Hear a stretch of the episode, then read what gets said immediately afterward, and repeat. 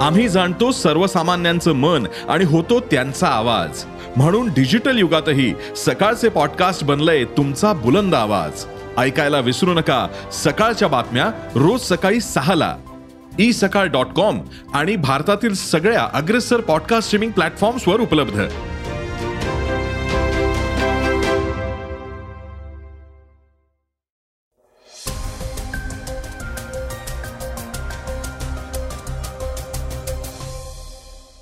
नमस्कार मी क्षितिज. आता आपण ऐकणार आहोत आजचं सकाळचं पॉडकास्ट सरत्या वर्षाला निरोप देत नव्या वर्षाच्या स्वागतासाठी अवघ्या काही दिवसांचा कालावधी शिल्लक राहिला आहे. यासंबंधीची एक महत्त्वाची बातमी आपण आजच्या पॉडकास्टमधून ऐकणार आहोत. आज चर्चेतील बातमीमध्ये विरोधी पक्षनेते अजित पवार यांनी भाजपच्या चंद्रशेखर बावनकुळे यांच्या वक्तव्यावर थेट निशाणा साधला आहे. ते काय म्हणाले आहेत हेही आपण ऐकणार आहोत. चला तर मग सुरुवात करूया आजच्या पॉडकास्टला दक्षिण कोरियातील नायग्लेरिया नावाच्या बातमीनं. दक्षिण कोरियामध्ये नायग्लेरिया फ्लॉवरीपासून संसर्ग होऊन मृत्यू झाल्याची पहिली घटना समोर आली आहे. याला सामान्यतः मेंदू खाणारा अमिबा असे म्हटले जाते. कोरोना रोग नियंत्रण आणि प्रतिबंध एजन्सी अंतर्गत के डी सी एने सांगितलं की हा माणूस चार महिने थायलंडमध्ये होता. तो दहा डिसेंबर रोजी दक्षिण कोरियाला परतला. आणि एकवीस डिसेंबर रोजी दुर्मिळ संसर्गामुळे त्याचा मृत्यू झाला. दक्षिण कोरियामध्ये अशा प्रकारे एखाद्या आजाराचा संसर्ग होणे ही पहिलीच घटना आहे. यापूर्वी अशा आजाराची नोंद पहिल्यांदा एकोणीसशे सदोतीसमध्ये युनायटेड स्टेट्समध्ये झाली होती. नायग्लेरिया फ्लॉवरी हा एक अमिबा आहे जो सामान्यतः उबदार गोड पाण्यातील तलाव नद्या कालवे आणि तलावांमध्ये आढळतो. के डी सी एने म्हटलंय की नायग्लेरिया फ्लोरीचा संसर्ग रोग नाही. मात्र स्थानिक रहिवाशांना हा रोग पसरलेल्या भागात जाण्यापासून रोखले जात आहे. अमेरिका भारत आणि थायलंडसह जगभरात दोन हजार अठरापर्यंत नायग्लेरिया फ्लॉवरीचे एकूण तीनशे एक्क्याऐंशी प्रकरणे नोंदवली गेली आहेत. जेव्हा एखाद्या व्यक्तीला नायग्लेरिया फ्लॉवरीची लागण होते तेव्हा सुरुवातीला डोकेदुखी ताप मळमळ आणि उलट्या यासारख्या लक्षणं दिसतात. अर्थात हा एक दुर्मिळ संसर्ग आहे. परंतु त्याचा मृत्यूदर सुमारे सत्त्याण्णव टक्के आहे. नव्या वर्षाच्या सेलिब्रेशनचा आनंद साजरा करत असताना काळजीत टाकणारी बातमी समोर आली आहे. सरत्या वर्षाला निरोप देत नव्या वर्षाचा स्वागतासाठी अवघ्या काही दिवसांचा कालावधी शिल्लक राहिला आहे. सर्वांना नवीन वर्षाची चाहूल लागली आहे दोन हजार तेवीसचे स्वागत करण्यासाठी प्रत्येकजण उत्सुक आहे. मात्र नवीन वर्षाच्या पहिल्याच दिवशी काही नियमांमध्ये मोठे बदल होणार आहेत. त्यात एल पी जी सिलेंडरच्या किमतीपासून बँक लॉकरपर्यंतच्या सर्व नियमांचा समावेश आहे. G S T E invoicing या इलेक्ट्रिक बिलचे नियम एक जानेवारी दोन हजार तेवीसमध्ये बदलणार आहेत. सरकारने ई इन्व्हॉइसिंगसाठी वीस कोटी रुपयांच्या लिमिटेशनला कमी केला असून आता पाच कोटी रुपये केले आहे. हा नियम एक जानेवारीपासून लागू होणार आहे. हा नियम लागू झाल्यानंतर आता वार्षिक पाच कोटी नफा मिळवणाऱ्या व्यावसायिकांना इलेक्ट्रॉनिक बिल जनरेट करणे गरजेचे राहणार आहे. भारतीय रिझर्व्ह बँकतर्फे जारी केलेल्या निर्देशानुसार एक जानेवारी दोन हजार तेवीसपासून बँक लॉकरच्या नियमांमध्ये बदल करण्यात आलेत. या नियमांतर्गत बँकांना मोठा फटका बसणार आहे. लॉकर प्रति बँकांची जबाबदारी वाढवण्यात आली आहे. जर लॉकरमध्ये ग्राहकांच्या कोणत्याही सामानाचे नुकसान झाले तर त्यासाठी बँक जबाबदार राहणार आहे.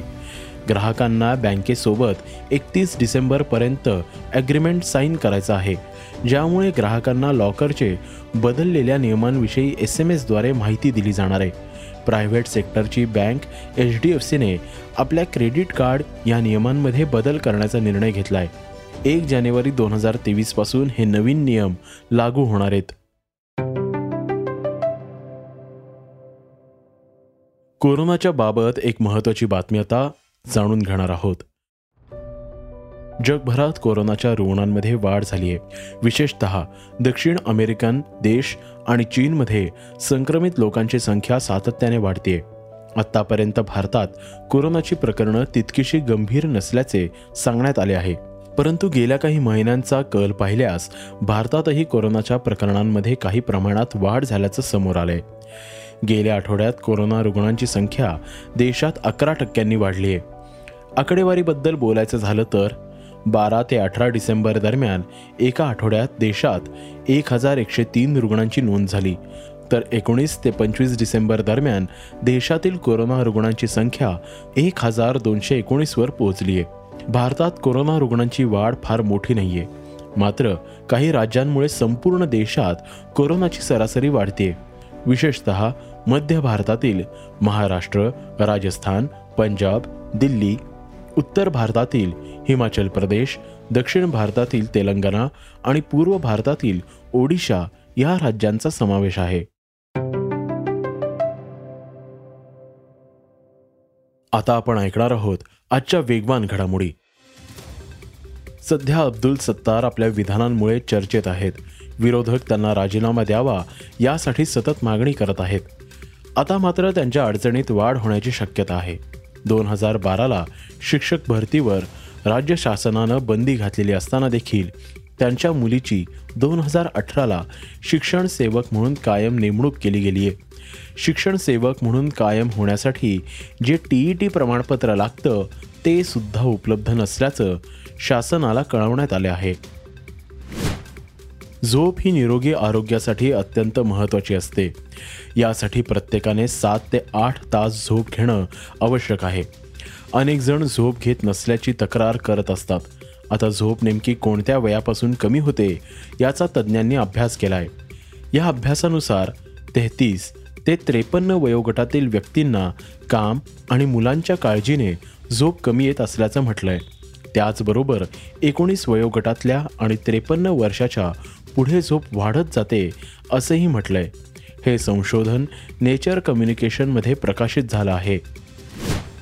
हिंदी सिनेमांमध्ये एकापेक्षा एक दर्जेदार सिनेमे देणारे दिग्दर्शक राजकुमार संतोषी यांनी तब्बल नऊ वर्षानंतर इंडस्ट्रीत कमबॅक केलाय.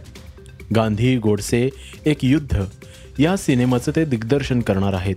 या सिनेमात गांधींची भूमिका दीपक अंतानी यांनी तर नथुराम गोडसेची भूमिका मराठमोळ्या चिन्मय मांडलेकर साकारणार. आहे आता हा चित्रपट गाजणार की गांधी गोडसे यावरून नव्या वादाला तोंड फुटणार हे पाहणं महत्त्वाचं ठरणार आहे.